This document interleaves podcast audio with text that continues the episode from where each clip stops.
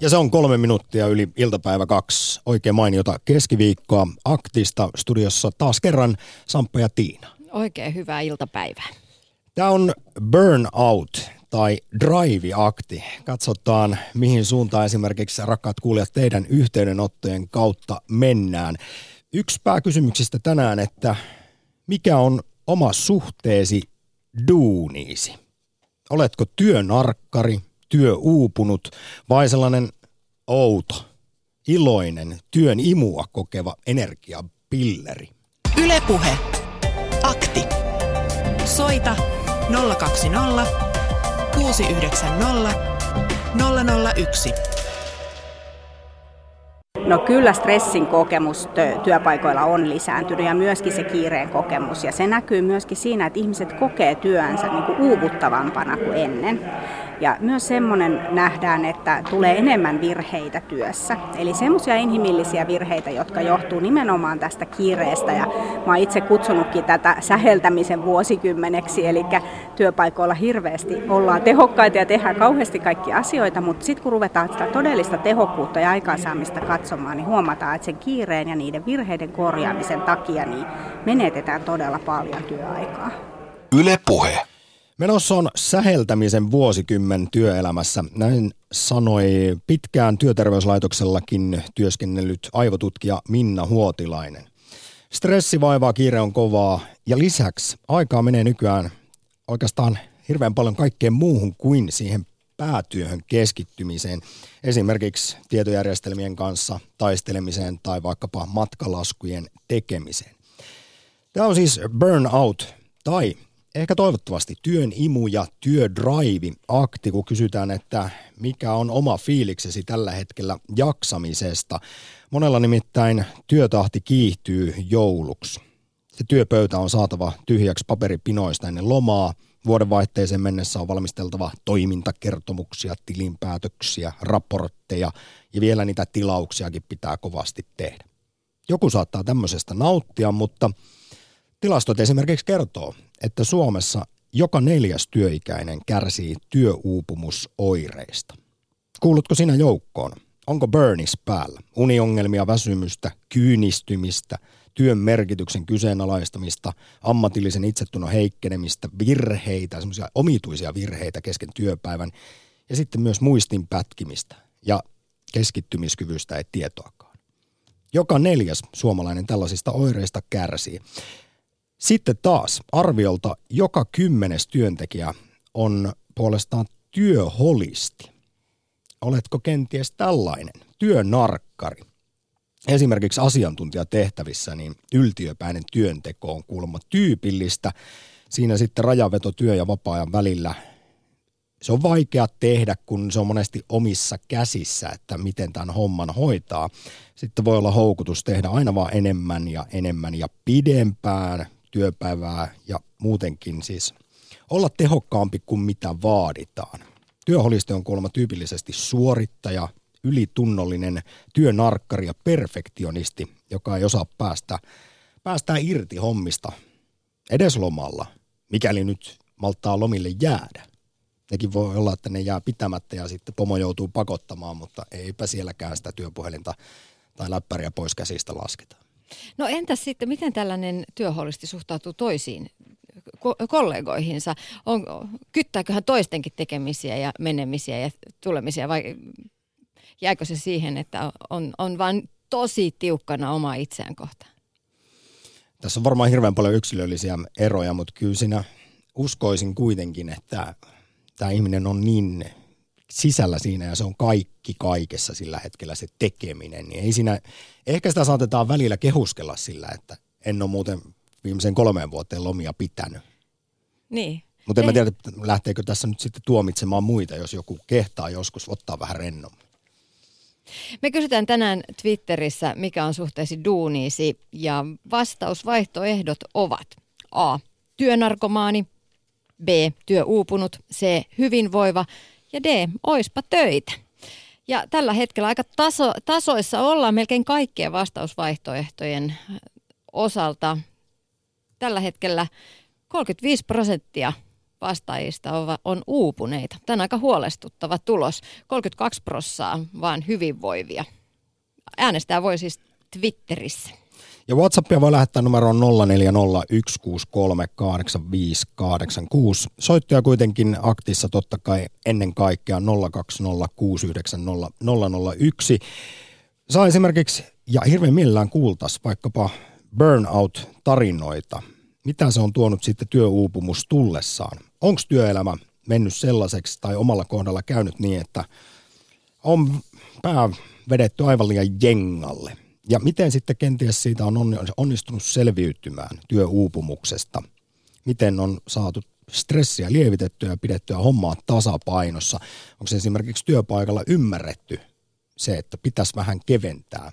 Tuntuu siltä, että semmoisia juuri sellaisia pikkutöitä lankeaa koko ajan, jotka ei kuulu edes siihen omiin, omaan työn kuvaan, niin niitä langetetaan työntekijöille enemmän ja enemmän. Mainitsin tuossa juuri nämä tämmöiset tietojärjestelmien handlailut ja esimerkiksi matkalaskujen tekemiset. Aika monessa työpaikassa ennen on ollut se tyyppi, jonka päätehtävä se on ollut, jolla on mennyt sen yhden matkalaskun tekemiseen viisi sekuntia ja nyt sitten kun se on sen yhden muurahaisen homma tehdä, niin siinä sitten menee puoli työpäivää täyttää sitä jotain outoa nettilomaketta ja sitten kun painaa sitä save-nappia tai lähetä-nappia, niin se onkin kadonnut koko matkalasku ja taas pitää tehdä uudestaan. Niin, pitääkö muutoksia tehdä siellä työpaikalla niissä työtehtävissä vai on, onko se sitten kuitenkin osaltaan myös sisäsyntyistä se, että vaatii itseltään vaan niin paljon ja, ja niin edespäin, että se työuupumus, burnout vaanii sitten siellä kulman takana. Tässä on siis kolme tämmöistä ehkä isompaa teemaa ja suuntaa. Siksi mä sanoin, että mä en vielä tiedä, onko tämä burnout vai työdrive tai työnarkkariakti, koska tätä kaikkea Suomesta löytyy. 25 prosenttia työikäisistä on jonkinlaisissa työuupumuksessa tai kärsii ainakin noista oireista. Joka kymmenes arviolta on työnarkkari, työholisti. Mutta sitten onneksi on ihmisiä, joilta löytyy siis, tämä on ihan virallinen termi, työn imua, drivea, tulee niitä flow-tiloja, ja tämä on mielenkiintoista. Se käsittääkseni eroaa kovasti siis työnarkomaniasta. Vaikka työn imussakin tehdään paljon hommia, mutta se antaa niin paljon, että tämä kuulemma rikastuttaa myös sitten esimerkiksi muuta elämää. Perheelämästäkin tekee mukavampaa, vaikka työlasti voi olla valtava, jos kuitenkin sitä työn tekemisestä nauttii. Tätäkin saa kommentoida, mikä sitten tekee työstä mielekästä. Työterveyslaitoksen sivulta löytyy tällainen työn imutesti, ja mä kävin itse tekemässä testin ja testitulos oli kyllä ihan positiivinen. Ja niin hyvä tulos, että näyttää, että tämän, tämän mukaan koet, minä koen työn imua joitain kertoja viikossa. Ja se on useammin kuin keskimääräisellä vertailuryhmän edustajalla. Ja sitten, siis kuinka, mi, paljonko keskimäärin suomalainen kokee työn En inua? tiedä, tiedä keskimäärin tämän testin perusteella. Tein vain oman itsen, aivan henkilökohtainen. Nyt mennään sillä, sillä että voi jokainen käydä tekemässä tämän testin ja sit, sitä kautta miettiä ehkä sitä, että mikä se oma sitoutuminen työhön, työhön on ja löytyykö sieltä niitä, niitä ilon hetkiä ja, ja sellaista flow-tilaa joskus jopa. Ja sitten tämän testin jälkeen saa myös hieman palautetta ja ehkä myös ratkaisuehdotuksia, että mitä voisi tehdä sitten. Itse, itse sain täältä sellaisen sellaista ehdotusta, että voisin pohtia kaikesta huolimatta, vaikka aika hyvä tulos oli, että olisiko työyhteisössä esimerkiksi mahdollista tehdä työstä entistäkin innostavampaa ja mikä sitten henkilökohtaisesti innostaisi jatkossa. Ja nämähän on asioita, joita kannattaa, kannattaa meidän kaikkien – pohtia aina silloin tällöin, syventyä sen ääreen, että onko siinä työ, omassa työssä mitkä asiat niitä, jotka tuo iloa ja toisaalta niitä kuormittavia tekijöitä. Voisiko niille kuormittaville asioille tehdä jotain, muuttaa omaa ajattelutapaa tai sitten muuttaa siellä työyhteisössä jotain, jotta se, ne, ne sellaiset kuormittavat ja ikävät ikävät asiat. Toki elämässä on aina jotain ikäviä asioita, mutta niihin yleensä löytyy aina jonkinlaisia ratkaisuja. Mutta kuinka monella työpaikalla on se, että alaiset vaikkapa tietää, työntekijät, että mitä kannattaisi muuttaa, jotta tästä hommasta tulisi sujuvampaa, järkevämpää, stressittömämpää, mutta sitten on esimerkiksi se yksi jäärä toimari, joka on siellä 40 vuotta puskenut ja, ja toteaa aina, että ei kun me tehdään nämä näin, kun on aina tehty näin niin kyllähän siis tällainenkin tutkimus muistaakseni keväällä tuli elinkeinoelämän tutkimuslaitokselta ja palkansaajan tutkimuskeskukselta, että vaikka työkavereiden merkitys työhyvinvointiin on äärimmäisen suuri, niin vielä tärkeämpää on kuulemma esimiehen tuki. Hyvä pomo te, oh, siis parantaa työhyvinvointia enemmän kuin ne hyvät työkaverit. Mutta hei, soita keskiviikkoiseen Burnout tai Drive-aktiin. Kerro mikä on suhteesi duuniisi.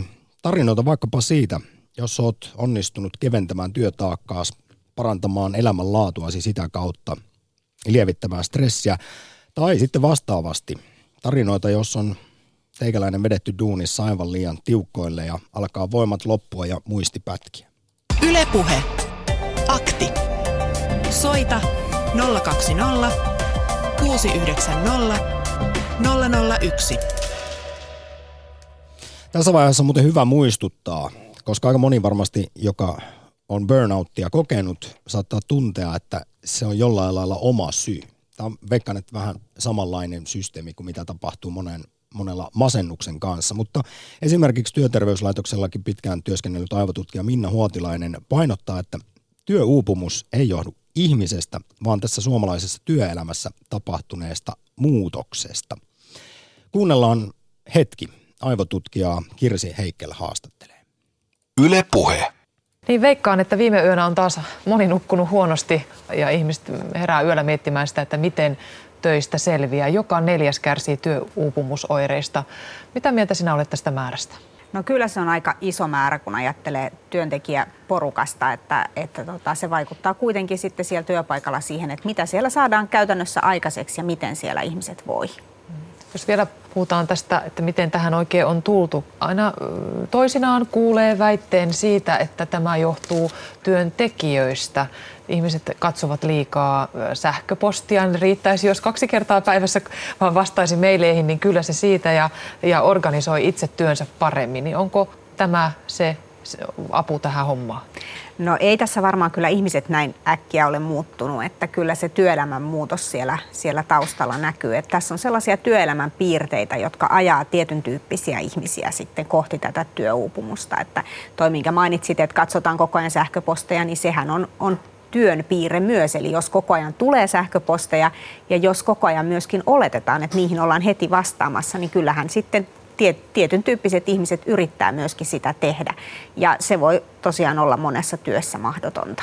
Miten se työ on muuttunut? No työ on kyllä muuttunut aika paljon sillä tavalla, että me yritetään olla kauhean tehokkaita, me yritetään tinkkiä kaikesta mahdollisesta ja monelle työalueelle hiipii myöskin tämmöisiä tietotyön piirteitä, jotka ei välttämättä sitten ole kauhean niin kuin toivottuja siellä. Että hoitoala on esimerkiksi yksi sellainen esimerkki, että hoitoalalla on paljon sellaisia ihmisiä, jotka toivoisivat saava, saavansa tehdä sitä työtä, eli hoitaa ihmisiä. Ja nyt sitten kun mennään sinne työpaikalle katsomaan, että mitä he tekevät, niin heillä kuluu valtavasti työaikaa kaikenlaisiin järjestelmiin, kirjautumiseen ja kaikenlaiseen semmoiseen, joka on ihan sitten tämmöistä tietoteknistä työtä eikä heillä välttämättä ole siihen koulutusta eikä opastusta, että niitä vaan siinä pitää muun työn ohessa sitten oppia ja tehdä ja tämmöiset asiat on tosiaan hiipinyt sinne töihin, että me ikään kuin tehdään omien, oman työmme lisäksi myös muiden ihmisten töihin. Näin aivotutkija Minna Huotilainen. Ylepuhe. Akti. Lähetä WhatsApp-viesti studioon 040 163 85 86. Ja soita Burnout kautta Työdrive aktiin 020690001. Työuupumus ja orastava burnout tuntuu siltä, että joka Jumalan aamu, kun kello soi kuudelta, niin ainakin se vartin verran vaan makaa sängyllä apaattisena miettien, että tänään saikutan, tänään saikutan, mutta sitten lopulta kuitenkin kampeaa itsensä töihin. Tällaista viestiä ollaan saatu WhatsAppissa. Ja... Nuk- nukkumisvaikeudet ja uniongelmat on myös erittäin yleinen olennainen osa työuupumusta. Veikkaan, että siinä ei myöskään tämä henkilö ole välttämättä edes kunnolla nukkunut koko yön. Näin voi olla. Työpäivän aikana sitten tunnit matelee ja ainoa mikä tuo lohtua on, että enää 45 minuuttia niin pääsen kymmeneksi minuutiksi istumaan tupakkakoppiin.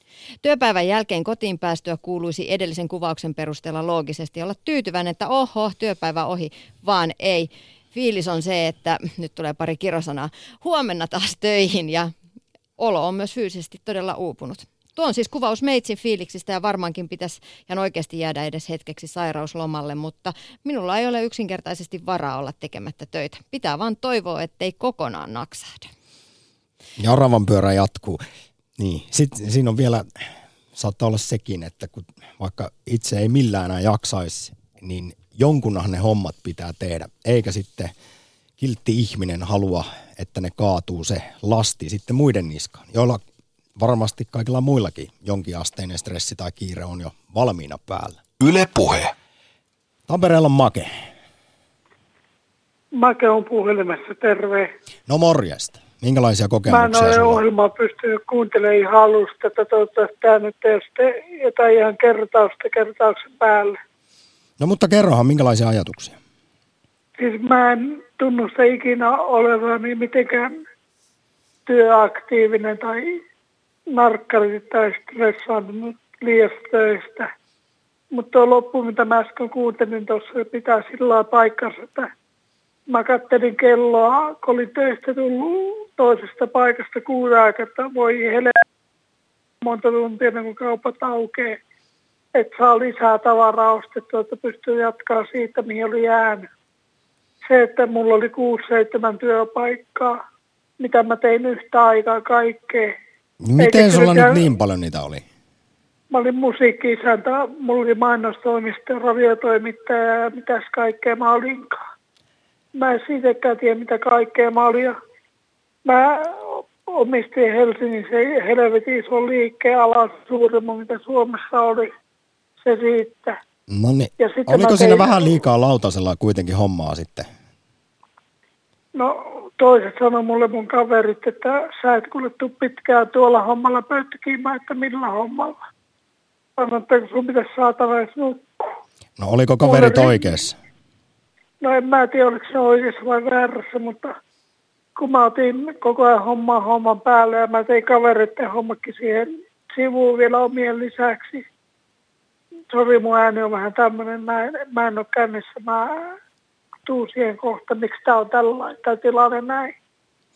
Ja mä en ole koskaan rakentanut pätkän pätkää, en mitään, en ennen saitaa.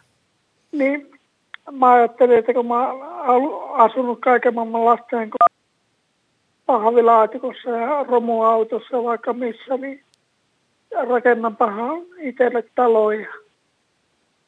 Nyt, Make, Rakennutin- nyt kerro vielä loppuun, että mi, mihin sä olet tässä selvästi menossa nyt johonkin.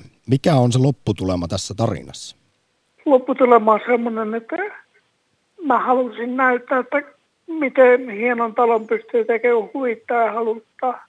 Mä rakennutin itselle parin kaveria, jotka oli ammattilaisia, kaikki loput kapakkakavereita, niin se kapakankin mä olin rakentanut, kaiken vapaa-ajan jälkeen, kun mulla jäi 20 minuuttia yöllä niin nukkumisaikaa. Mä nukuin siellä sohvalla yöt ja rakennutin siinä välissä itselle 304 se kämpöylö. Sitten tein Lahden liikettä yhtä, yhtä aikaa kaverille. Ja Tampereella olin avusta, avustamassa ja Helsingin liikkeen. Joo, Make, mutta nyt yhtäkkiä mä- kerro, kerro nyt mihin tässä asiaan. päädytään nyt. Sä oot tehnyt Tässä aivan hirveästi hommaa. Niin, ja, niin ja tässä päädytään siihen, että mä olin valintalon kassalla yhtäkkiä mä tajusin, että Jumala, tämä talo menee kääntyy ympäri ylös alas. Ylepuhe. Akti.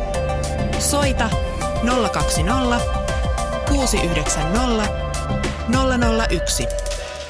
Kiitoksia Makelle Tampereelle ensimmäisestä soitosta Burnout-aktiin. Oli niin paljon töitä, että en yhtään ihmettele, että burnout on sitten osunut kohdalle. WhatsAppissa numero 0401638586 päivystää. Viestejä on tullut, kiitos niistä. Vapaa-aika, sekin voi vaikuttaa työuupumukseen. Jos vaan löhöää vapaa-aikansa sohvalla, katsoen telkkaria ja syöden karkkia, niin eipä elämä voi kovin innostavaa olla. Harrastukset ja muut aktiviteetit tuovat elämään drivea ja työllä, työmaallakin hommat sujuu innostuneemmassa ilmapiirissä.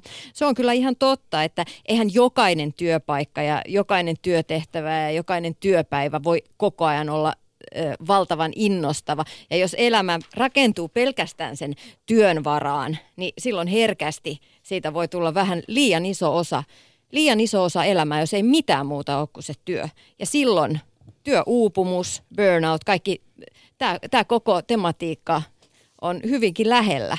Mutta sitten jos pystyy löytämään sellaisia kiinnostava, kiinnostavia asioita myös vapaa-ajastaan ja, ja sieltä löytää inspiraation lähteitä, niin varmasti työelämässäkin sujuu, sujuu ehdottomasti paremmin. Musta tuntuu, että meitä on ainakin, varmaan enemmänkin, mutta kahteen pulkkaan tai kelkkaan menijöitä. Toiset ajattelee sillä lailla, että sen työn pitää olla sellaista, jota suurin piirtein tekisi ilman palkkaakin. Että se on osa sitä identiteettiä hyvällä, positiivisella tavalla. Ja sitten osa taas haluaa, että se duuni on jotain sellaista liukuhiinaa, jos ei tarvi miettiä, ei tarvi stressata ja kun kello soi 16 tai 17, niin hanskat naulaa ja sen jälkeen vasta elämä alkaa. Niin, sit voi tehdä niitä innostavia asioita. Mutta mut työurat on myös aika pitkiä, joten mä luulen, että aika monen työuralle mahtuu monenlaisia hetkiä, miten se työ sinne lom, miten se työ ja siihen työhön tulee suhtauduttua. Jossain vaiheessa työ saattaa olla todellakin se elämän ainoa asia. Hyvä niin, jos siitä nauttii. Sitten toisessa kohdassa toiset asiat nostaa päätä. Sitten jossain toisessa kohdassa taas saattaa, saattaa se vaaka kääntyä toiseen suuntaan. Et kuitenkin työura on niin pitkä aika. Monta kymmentä vuotta. Ihan varmasti mahtuu monenlaisia hetkiä myös sille taipaleelle. Tuossa alkusyksystähän saatiin ensimmäistä kertaa siis työ- ja elinkeinoministeriöltä työolobarometrin loppuraportissa tämmöiset viisi arkkityyppiä suomalaisista duuneista on listattu siis esimerkiksi sen sijaan, että kuinka mukava niissä on olla. joka neljäs työpaikka, tai oikeastaan joka neljäs suomalainen työntekijä voidaan laskea superduunariksi. Pääsee olemaan siis supertyöpaikassa, kun taas sitten ongelmatyöpaikka, eli suoraan sanottuna – Tämä termihän tuossa vuosikymmenen alussa lanseerattiin. Paskaduuneja on kaikkiaan noin 13 prosenttia, jossa sitten oikeastaan kaikki mahdollinen on pielessä, mitä voi olla. Mutta esimerkiksi nämä superduunit eroavat edukseen kaikista muista viidestä tämmöisestä työpaikan arkkityypistä kaikilla mittareilla. Siellä on siis erinomaiset työskentelyolosuhteet joka sektorilla. Tämmöisiä, tämmöisissä hommissa muun muassa aineenopettajat, teknisten ja kaupallisten alojen erityisasiantuntijat. Suurimmalla osalla siis superduunissa olevilla on eh, kor- eh, korkeakoulututkinto, kun taas sitten paskaduuneissa on Temmin mukaan pikaruokalatyöntekijät, toimistoavustajat, kaivostyöntekijät, koneenkäyttäjät, postinkäsittelijät, siivoojat, koneasentajat ja enemmistöllä heistä, jotka on näissä ongelmatyöpaikoissa keskiasteen koulutus. Kaikki loput suomalaiset sitten kuuluvat johonkin siihen, sinne välille, että josta löytyy enemmän tai vähemmän niitä hyviä ja huonoja puolia. Ylepuhe. Akti. Soita 020 690 001. Tuusulassa Eeva, morjesta. No terve taas. Minkälaisia, tota, minkälainen on tällä hetkellä, kuinka paljon vanne kiristää päätä näin niin kuin työn tekemisen suhteen?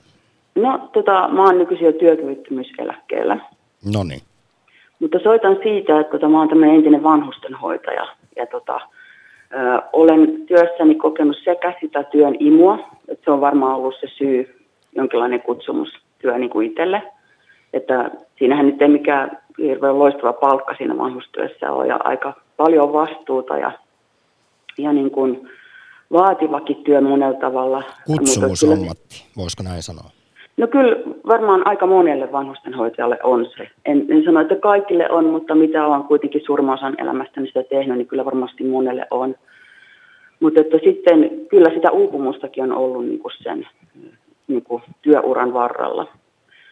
Ja tota, sehän on se tilanne nyt semmoinen, että esimerkiksi tuolla kotihoidossa, niin, niin siellähän kun tähän tutkimuksiin, niin niistä, monet niistä hoitajista kokee, että ne pelkää, että ne ei tule jaksamaan niin kuin vuotta kahta enempää ja moni on jo vaihtanut alaa. Kyllä.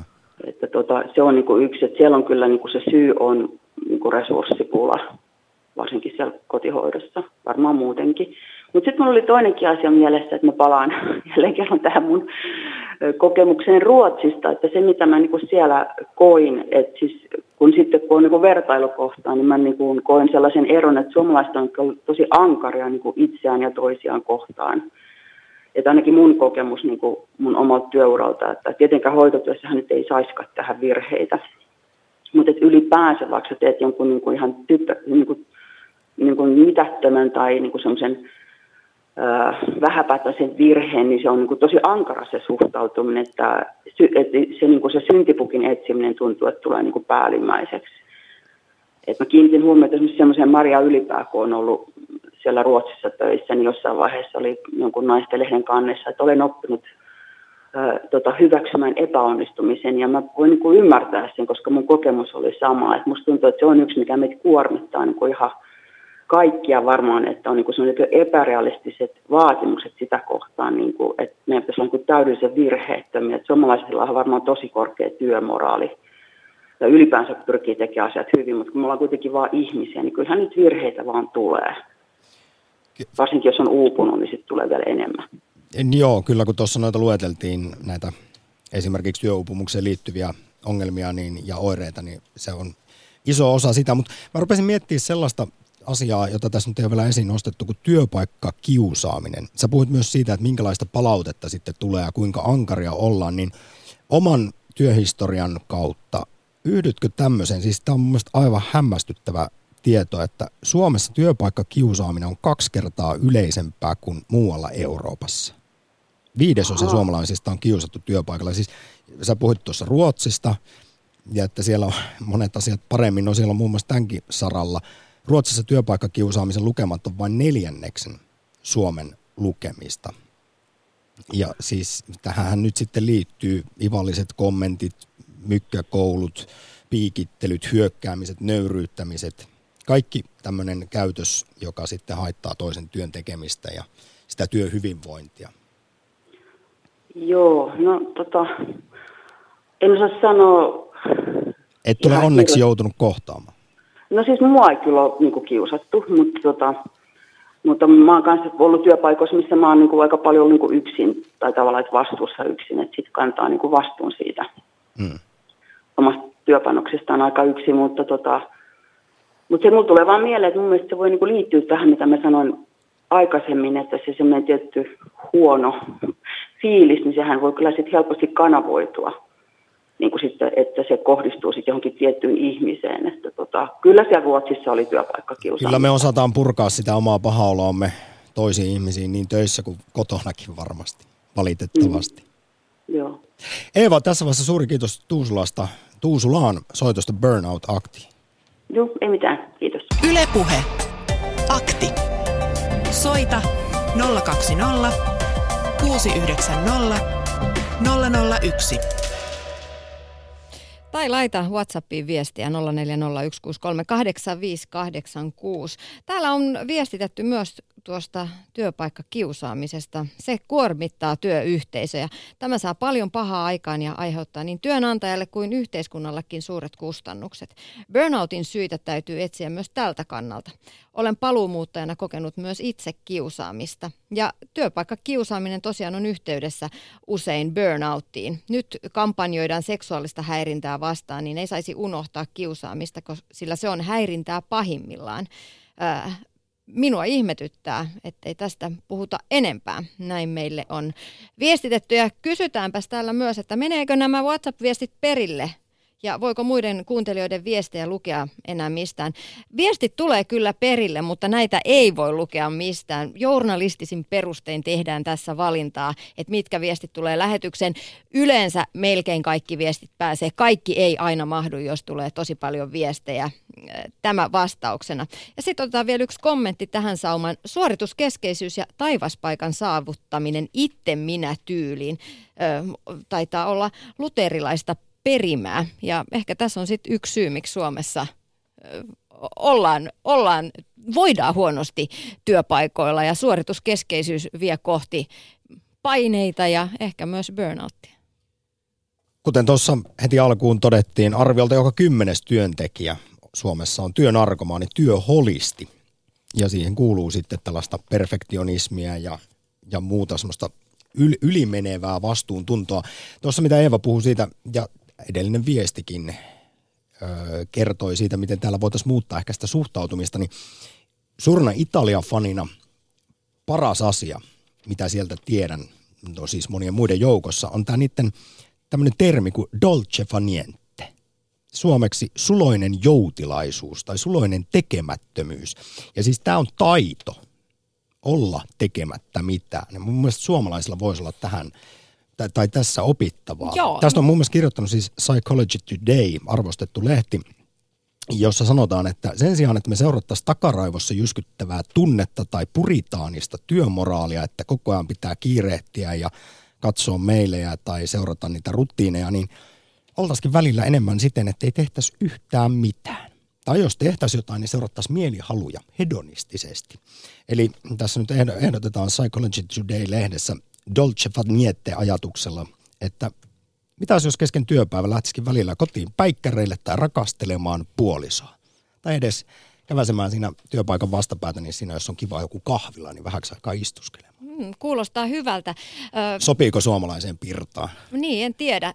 Mä luulen, että tänä, tänä päivänä työpaikoilla, jos on pienikin hetki taukoa, niin me kaivetaan esille tämä pieni puhelin käteen ja tsekataan, tai jos ei edes puhelimesta, niin sitten tietokoneen ruudulta sosiaalisen median viestejä ja sellaista. Ja kuormitetaan itse asiassa koko ajan aivoja entistä enemmän. Puhuin erään työhyvinvointivalmentajan kanssa tästä taannoin, ja hän kehoitti, että sen sijaan, että kun ottaa työssä sen tauon, ei avaakaan Facebookia tai Instagramia, vaan katsoo ikkunasta ulos ja miettii, että miltä siellä näyttää. Vetää syvää henkeä siis ja rauhoittuu sillä tavalla. Mulle tuli uutisälytys tähän. No just näin. Tähän hmm. puhelimeeni puoli tuntia sitten Helsingin Sanomilta, kiitos vaan. Otsikko kuuluu, kuinka Facebookin ex-johtaja ja monet muut sosiaalisen median kehittäjät on nyt myöntäneet luoneensa hirviön, jota kukaan ei voi enää pysäyttää. Facebookin ex-johtaja toteaa, että, että ja varoittaa, että siis tämä aiheuttaa, tämä Facebook, eh, siis sen, että kukaan ei pysty enää keskittymään ja tämä rapauttaa yhteiskunnan kokonaan. En ehtinyt lukea artikkelia loppuun asti, että oliko hänellä sitten kenties jotain kaunoja, koska hän on nykyään ex-johtaja ja sen takia puhuu pahaa vanhasta työnantajasta. Ylepuhe Akti. Lähetä WhatsApp-viesti studioon 040 163 85 86 ja soita Burnout-aktiin 020690001, kuten on tehnyt Marjukka. Hyvää keskiviikkoa. No terve, terve. Joka neljäs työikäinen Suomessa kärsii työuupumusoireista. Käsittääkseni ne on myös sulle tuttuja. Joo, itse asiassa tuota, mä oon tässä ajellut, ajellut kahdeksan tuntia tuolta pohjoisesta tänne Etelä-Suomeen päin ja tuota, olen kuunnellut tätä teidän ohjelmaa tässä ajomatkalla ja olen suhteellisen tuore yrittäjä, ollut pari vuotta yrittäjänä ja tuota, kuvittelin, tai kuvittelen edelleenkin, että mä oon unelmieni työpaikassa, että just näissä, näissä supertyöpaikoissa, mistä jo äsken puhuit. Ja ää, olin kesällä, tein tosi tiukkaa tahtia töitä ilman ainuttakaan vapaapäivää ja päivät tehnyt pisimmillään jopa 17 tunniksi. Ja tota, mä en tajunnutkaan, että kun sä kerroit noista oireista, niin mä äsken vasta älysin, että mä oon sairastanut burnouttia kesällä. Aivan tietämättäni. no niin. Oot, ootko, ootko parantunutkin tässä ihan vahingossa? Itse asiassa joo, kiitos kysymästä. Oon parantunut ihan selkeästi siitä, että tuota, jossain vaiheessa mä sitten tajusin, että alkaa niinku fysiikka pettämään – ja tuota, mä en ole yleensä ikinä kipeä. Ja nyt aloin olemaan sitten kipeä. Ja mä jo niin kuin epäilin sitä, että tuota, eikä tämä olekaan mun unelma-ammatti, että mä saan, mä teen töitä luonnossa ja metsässä ja se, mikä minua pitäisi voimaannuttaa, niin mä rupesin niin kuin epäilyttää sitten jo korvien välissä, että eikö tämä olekaan sitä, että enkö minä niin olekaan unelmieni työssä. Ja rupesi niin kuin epäilemään jo kaikkea, muisti rupesi prakaamaan ja ja, ja yöllä, yöllä heräili. Eli just nämä klassiset piirteet. Mä rupesin aivan äsken naurattamaan, kun sä sanoit, että, että mitkä on niin burnoutin oireet. Niin mm. mä parkasin täällä itekseni autossa, että herra Jumala, mä oon ollut burnoutissa kesällä tajuamatta sitä ollenkaan. Mutta Marjukka, sä et ole yksin, nimittäin tästä sanotaan työuupumuksesta, että siis se tulee hiipien salaa vai vihkaa ja monesti ihminen itse ei tajua. Lähipiiri kyllä sen näkee, Totta, että nyt, totta. nyt pitäisi ton hiljentää. Esimerkiksi Ylelle, tästä on erinomainen stressistä ja työuupumuksesta tehty juttu Yle Uutisten sivulta löytyy, jossa erikoispsykologi Tiina Schöblum sanoo, että yllättäen ihminen alkaa väsyä, herää yöuniltaan uupuneena ja siis sehän voi tulla työuupumus vaikka siinä niin sanotussa unelmaduunissa. Mm, Ei, mm. se, ei se sitä katso, miten se sitten, se voi vaan iskeä, Mm-hmm. mutta erikoispsykologi Tiina Schöblum jatkaa, että sitten kun näitä oireita tulee, kävikö Marjokka sulle näin, siinä tilanteessa ihmiset Mm. toimii juuri niin kuin ei pitäisi, eli alkaa, kun pitäisi painaa jarrua, niin aletaankin painaa kaasua. Purraa vaan hammasta yhteen, jatketaan ja yritetään vielä enemmän. Totta, joo, kyllä. Kyllä juuri näin. Ja sitten se vaatii Juuri sen, näin. että työkaveri tulee sanoa, että hei kuule, nyt oot niin väsynyt, että pitäisikö lähteä työterveyteen. Mutta jos sä oot ollut yksityisyrittäjä, niin sulla ei ollut kukaan siellä metsässä sanomassa. Ei ole tullut metsäeläimet ei ole, pysäyttämään. Ei, ei, ei muut, muutama murina sieltä on kuulunut, mutta että tuota, tuota, tuota, me on jättänyt ne omaa arvoa, samoin kuin valitettavasti läheistenkin murinat sitten siitä, että että oikeastaan minä sitten vasta itse rupesin hoksaamaan, että nyt ruvetaan olemaan niin väsyneitä, että tuota, ei ole enää tiedä, että missä minun pitää käydä nukkumassa milloinkin. Niin tuota, mutta se on ihan hyvä, että mä näköjään osasin, osasin niin kuin tietämättäni painaa jarrua, että nyt on ruvennut löysäämään sitten ja nyt mä oon vasta tajunnut, että kyllä se kuitenkin on sitä minun rakastamaa työtä, mitä mä haluan jatkaa, ja, ja, mutta että mm, nyt tässä niin kuin suunnitellaan sitten uutta strategiaa ensi kesällä ja kasvukaudelle, että miten tämä tehdään niin kuin fiksusti. Että kun mä haluan kuitenkin hoitaa tämän työn, mitä minä rakastan, niin, niin että minä pystyn sitä hoitamaan vielä kymmenen vuoden päästäkin. Kuulostaa, Marjukka, oikein, oikein terveeltä ja hyvältä ratkaisulta ja tieltä. Kiitoksia oikein paljon ja sinne Mm. Kiitoksia. tien päälle. Turvallista Kiitoksia. ajanmatkaa. Kiitos paljon. Yle Puhe. Soita 020 690 001. Kuten moni muu edellinen soittaja Marjukkakaan ei ollut tajunnut, että alkoi burnouttia olla päällä. Kuunnellaan nyt vielä, vaikka mä tuossa jo kerroin jotain näitä niin sanottuja oireita, niin kuunnellaan työterveyslaitoksellakin pitkään työskennellyttä aivotutkijaa Minna Huotilaista. Hän minuutissa selittää, että milloin pitää hälytyskellojen soida, milloin stressi on liian kova. No lähipiiri yleensä tietää. He tietää sen siitä, että eipä näy tätä ihmistä juuri missään. Se on joko töissä tai sitten vaikka se olisi kotonakin, niin se murehtii niitä työasioitansa. Eli kyllä se sosiaalinen elämä on semmoinen asia, mikä helposti kyllä paljastaa sen, että nyt on menty tässä työssä liian pitkälle.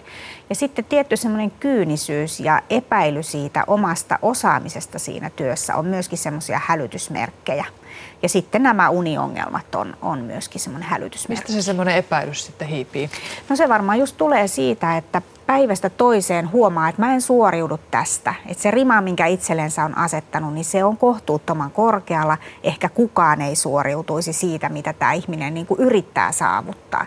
Ja päivästä toiseen, kun huomaa, että ei, nyt taas muisti pätkii ja nyt mä en taas hallitse tätä tilannetta ja nyt mä oon nämäkin asiat unohtanut ja jäänyt tekemättä, niin siitä se kasvaa semmoinen tietynlainen tunne siitä, että ei tästä, ei tästä voi selvitä. Näin siis aivotutkija Minna Huotilainen, häntä haastatteli Kirsi Heikkel. Yle Puhe. Akti. Lähetä WhatsApp-viesti studioon 040 163 85 86. Ja ollaan saatu viestiä henkilöltä. Mä oon bu- burn in, Kari Tapion sanoin. Hän, näin hän kirjoittaa, työmarkona, työ, Työmaa. Työnarkomaani, mutta. Alkaako, he, se- alkaako vähän Tiina pätkiä?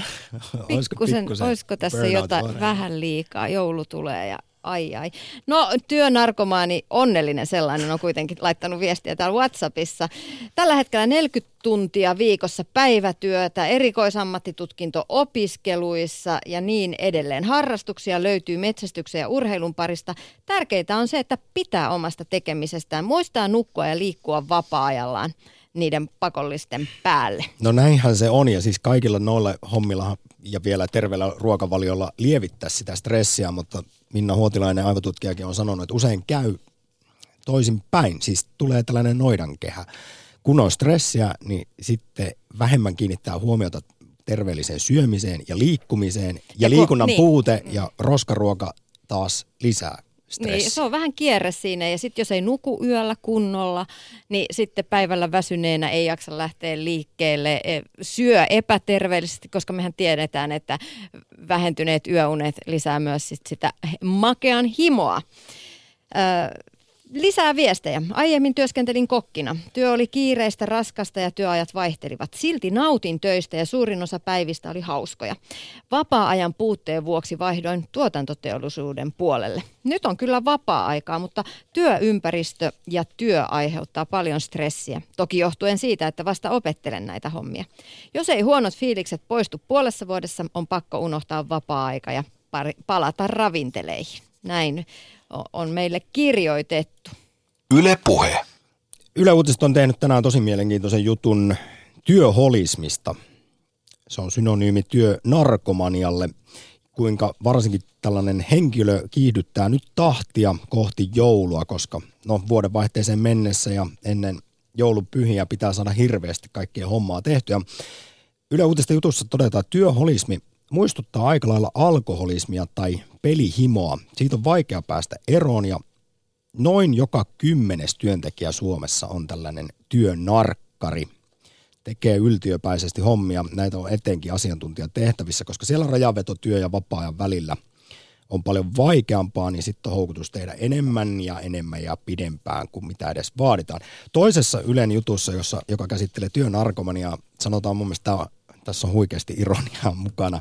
Tässä on haastateltu työterveyspsykologi Laura Pajulaa, joka toteaa, että vaikka tätä voi verrata alkoholismiin, työholismia, niin tässä on se ero, että työnarkomaanin ei tarvitse lopettaa työntekoa. Ja nyt tulee se ironinen osuus. Työnarkomaani voi palata normaaliin työelämään, mutta se vaatii paljon työtä. niin, ehkä toisenlaista työtä kuitenkin. Juuri näin. Sen, joo, mutta, mutta näin, ehkä me ymmärrämme, mitä tässä tarkoitetaan. Ja tässä sitten vielä työterveyspsykologi lisää, että, että hoitoprosessin tärkein askel työholismissa on hoitoon hakeutuminen esimerkiksi työterveyshuoltoon ja siellä sitten räätälöidään terapia, jotta voi palata takaisin normaaliin työelämään. Ylepuhe. Akti. Soita 020 690 001. Harjavallassa on Jukka. Morjesta. Morjes, morjes. Minkälainen työnarkkari oot?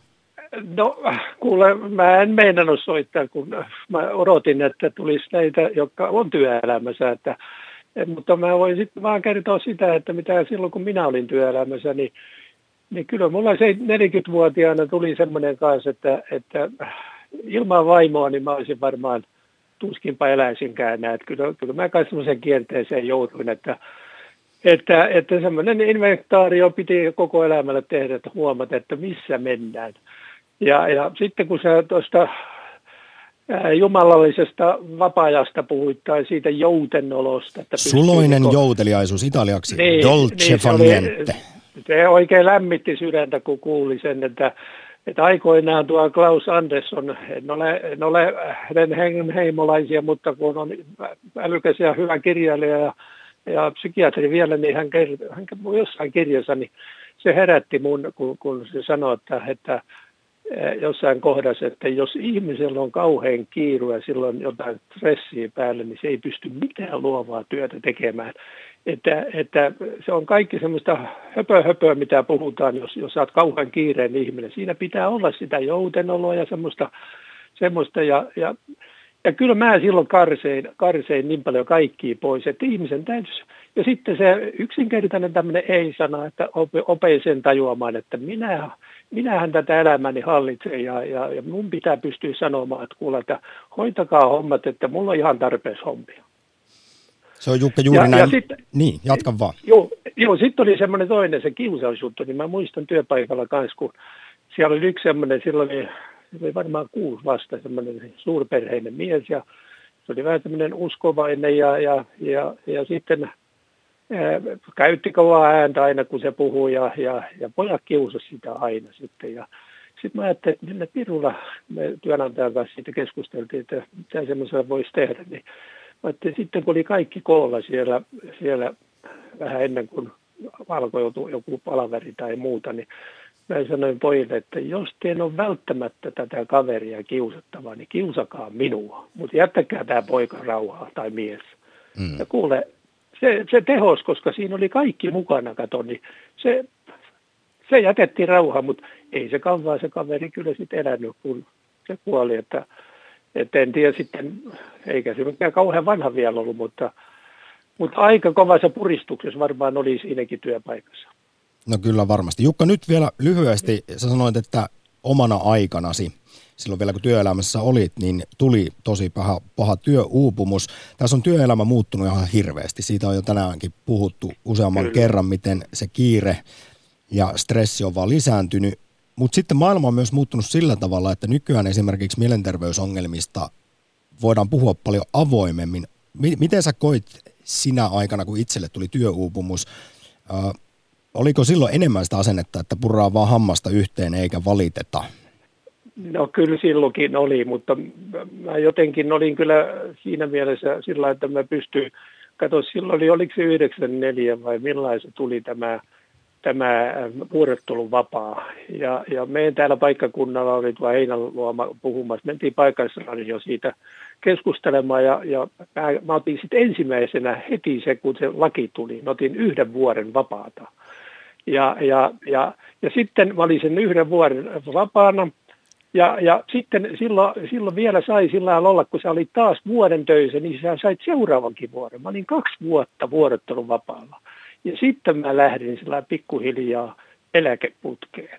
Että, että mä kerkesin tässä olemaan 35 vuotta, missä mä olin siinä työpaikalla, niin, niin, niin niin mm. mä kyllä, no niin niitä parhaampia aikoja, mitä voi olla, että, että sä sait sitten olla taas ihan tehdä mitä vaan ja, ja oleskella ja, ja sait koota ittees ja, ja sitten tapahtui se, että niin kuin energia taas lisääntyi ja, ja mies oli täynnä energiaa taas. Hyvä juttu, Jukka. Ja mä nyt sä tykkäsit tästä Italialla, Italiassa käytettävästä termistä dolce fa niente, eli suloinen joutilaisuus, joka on siis Kyllä. taito Sitä... olla tekemättä mitään. Jouteliaisuus on Italiassa, koetaan taitolajiksi, niin sitähän Joo. tarvitaan myös eläkkeellä. Monelle Kyllä. saattaa tulla stressi siitäkin, että pitäisi olla mukaan koko ajan jotain puuhaamassa. Kiitos Jukka oikein paljon soitosta. Kiitos, juu, juu hei. Ylepuhe. Akti. Soita 020 690 001. Tai laita viestiä WhatsAppissa 0401638586. Ja viestejä on lukuisia, lukuisin joukoin tullutkin, kiitos näistä. Työuupumuksessa on paljon samoja riskitekijöitä kuin masennuksessa. Yksi pahimmista on juuri liiallinen velvollisuuden tunto, jota pahentaa käsitys siitä, että omat kyvyt ovat suuremmat kuin monilla muilla. Omaan uupumukseeni on vaikuttanut vahvasti myös se, että tuntuu, ettei omia taitoja saisi viedä rajoille ja kehittyä. En ole suostunut luopumaan kokonaan itseni haastamisesta, vaikka se olisi ehkä suojannut uupumiselta. Liikuntaa suosittelen lääkkeeksi kaikille. Ihanaa unohtaa huolet edes hetkeksi ja kiertää ennalta päätetty lenkki alusta loppuun. Näin meille on kirjoitettu. Ja lisää tarinoita uupumisesta tulee tässä. Kolme vuotta burnoutissa töissä sinnitelleenä voin kertoa burnoutin syystä paljonkin. Työstä tuli lopulta koko elämä. Vaativa uraohjuspomo vaati kaikilta muiltakin loputtamia joustoja ja joka kerta huippusuoritusta. Vasta valmistuneena ylikoulutusalalla halusin yrittää parhaani. Mikään ei koskaan riittänyt. Oli selviämisen tuskaa, muistimeni tuli masennus. Työ sai jäädä. Mikään ura ei ole sen arvoista, että menee oma terveys. Jäin pois sairaslomalle, nimimerkki. Ei se kannata. Yle Puhe. Joka neljäs suomalainen työikäinen kärsii työuupumusoireista, uniongelmia, väsymystä, kyynistymistä, oman työn merkityksen kyseenalaistamista ja sekä ammatillisen itsetunnon heikkenemistä. Sitten on vielä esimerkiksi muistin ja keskittymisen vaikeudet. Tuossa yhdessä viestissä puhuttiin burnoutista, mutta myös nähtävästi vähän työnarkomaniasta. Ja arviolta joka kymmenes suomalainen työntekijä sitten on puolestaan sellainen työholisti. Tekee aivan liikaa ja, ja, ja ei osaa vetää rajaa ollenkaan sen työn ja vapaa-ajan välille. Yle Puhe. Vielä mukaan Burnout-aktiin mahtuu ainakin Sirkka Helsingistä. Morjesta. Halo. Terve.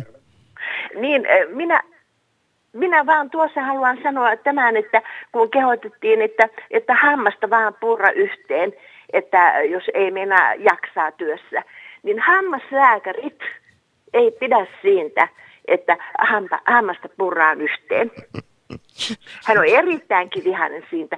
Ja sitten toinen asia työuupumukseen on, on tämä, että päällekkäiset työt on erilaisia tehtäviä annetaan yhdelle ihmiselle ja, ja niitä on päällekkäin päivittäin useitakin, niin se uuvuttaa. Kyllä, se on varsinkin työ, nykyajan työpa- merkki. Se. Työpaikalle täytyy saada työrauha, niin tulee mielen rauhakin. Kiitos Sirkka oikein paljon hienoista Kiitos. ohjeista. Joo, Ylepuhe Akti. Lähetä WhatsApp-viesti studioon 040 163 85 86. Mä vielä vähän tarkennan, mitä sanoin tuossa, että valitettavan usein siis ihmiset, jotka kokee työuupumusta, niin puree hammasta yhteen ja, ja, ja kun siis pitäisi kaasun sijaan painaa jarrua, mutta Sirkka oli ihan oikeassa, ei kannata hampaita purraa yhteen, siinä menee hampaat. Niin, niin, ja voi tulla myös tänne poskilihaksi jännityksiä. Me ollaan saatu WhatsAppissa viestiä, jossa viitataan vähän työelämän joustoihin, että kun se työelämä joustaa yksilön omien tarpeiden mukaan, niin silloin voidaan paremmin. Ahdistuisin itse kahdeksan kautta viisi 7 kautta 5 työviikoista. Olen tehnyt 30 vuotta 11-13 päivää ja 6-7 tuntia viikossa. Nautin eniten vapaasta, jonka voin ottaa juuri silloin, kun tunnen sitä eniten tarvitsevani. Työn sisällöllä on myös hyvin suuri merkitys. Ylepuhe. Akti.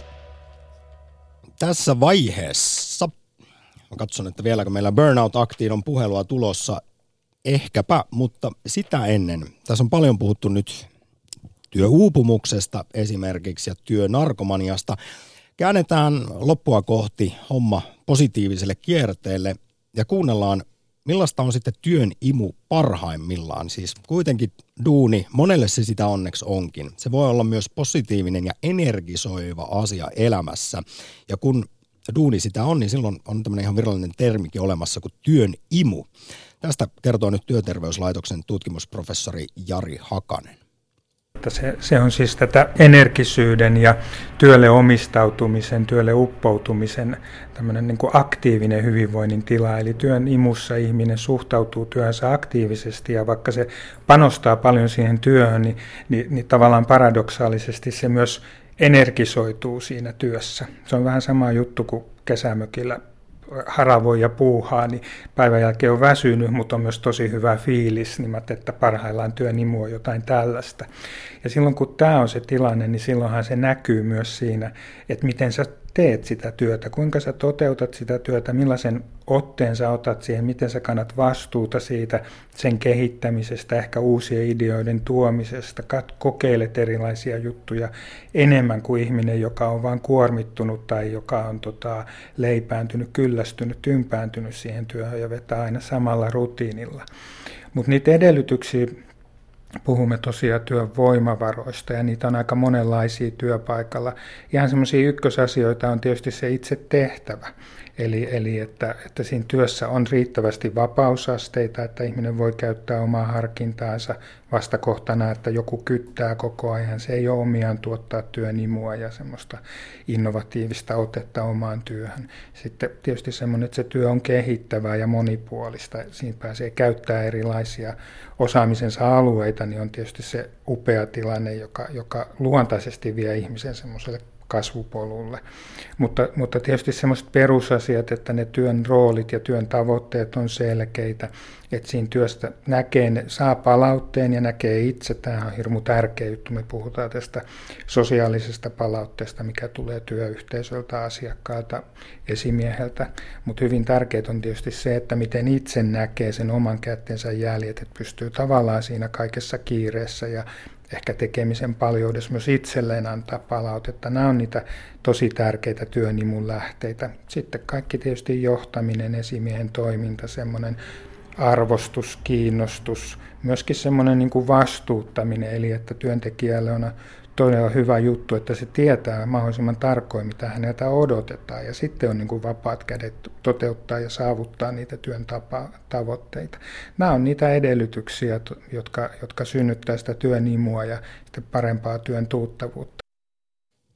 Näin kertoi Työterveyslaitoksen tutkimusprofessori Jari Hakanen. Ylepuhe. Akti. Arkisin kello kaksi. Ja tuossa pidemmässä muuten Työterveyslaitoksen tutkimusprofessori Jari Hakasen haastattelussa hän sanoo aika mielenkiintoisesti, että kun on olemassa tällainen hypoteesi, onnellinen työntekijä on tuottava työntekijä, niin tutkimusten mukaan se todella pitää paikkansa. Siis kuten tuossa nyt äsken jo viitattiinkin moneen kertaan, työn imu lisää onnellisuutta, parantaa työnkykyä, mutta se myös pienentää siis riskiä masennukseen ja kaiken lisäksi, vaikka ihminen tekee siis hillittömästi duunia siinä drivissa ja flow-tilassa, hyvässä työn imussa, siis pitkiä päiviä, niin se kuitenkin rikastaa sitä muutakin eloa, esimerkiksi perheelämää, kun on hyvä meininki päällä. Niin, ja mikä sitten erottaa työ, työholistin ja sitten toisaalta on ihmisen, joka on sitoutunut työn imuun. Niin, niin siinä, nämä on kaksi eri asiaa. Kaksi eri ja asiaa. menee varmasti monilla, tai saattaa, saattaa näyttää mennä... siltä, että menee mm. sekaisin, että toi on työn narkkari, vaikka hän vaan vilpittömästi on siinä drivissa. Niin. Yksi erottava tekijä on esimerkiksi se, että työholisti tai työn narkkari, niin hän kokee esimerkiksi huonoa omatuntoa, kun hän lopettaa työt. Sitten taas työn imusta, työstä energisoituva ihminen, hän pystyy lopettamaan sen työnteon energisoituneena ja, ja sitten tehdä muita asioita. Ja sitten taas työnarkomaani, hän, hän ikään kuin suuntautuu vähän sen työhön eri, eri kulmasta kuin tämä ihminen, jolla on, jolla on valtava työn imu, joka nauttii siitä työn tekemisestä. Mutta osa pistää myös, myös rajat sille asialle. Ja kuten esimerkiksi aivotutkija Minna Huotilainen on muistuttanut vaikkapa tietotyöläisiin liittyen, niin heistä ei voi puristaa parasta aina vaan kiristämällä tahtia, vaan ne parhaat ideat ihmisissä syntyy, kuten tuossa aiempi soittaja Jukkakin sanoi, silloin kun on rento ja hyvä tunnelma ja myös fiilis siitä, että, että duunin päämäärä on kirkas ja että voi antaa, antaa sille työlle jotain. Twitterissä kysyttiin, mikä on suhteesi duuniin. 37 prosenttia on uupuneita. Tämä ei ole ihan hyvä luku, mutta toisaalta 31 prosenttia